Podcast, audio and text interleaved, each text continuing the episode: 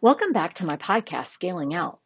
When things are frustrating you, you need to evaluate whether you have any influence or control over the unfolding events. If you have neither, you can work to expand your influence or control, which takes time.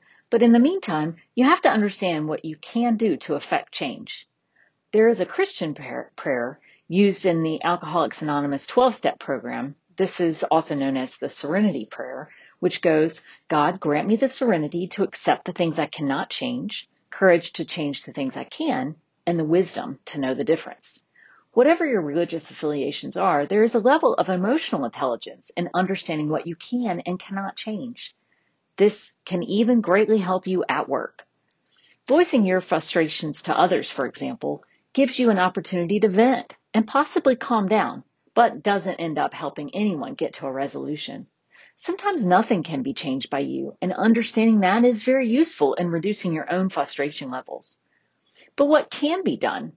I find that asking questions about how and why things are done the way they are today gets those that do have influence or control to reflect on what is or isn't working and why. Usually, there are very good reasons for why things are in place or operating the way they do today, and this open communication not accusatory, but information gathering, helps to uncover this information and ultimately helps me accept the process.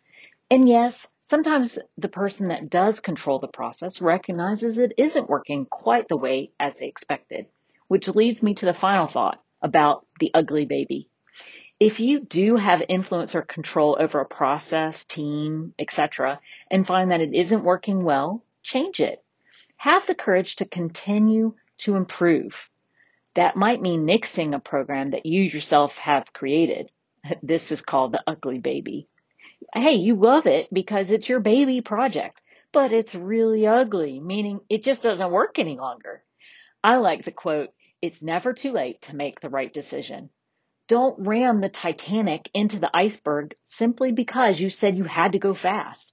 Have the courage to change course if the course that you're on isn't working any longer. People, process, and technology are the three elements to consider with any of these changes. I'll just chat more about that next time. Until then, stay safe, everyone.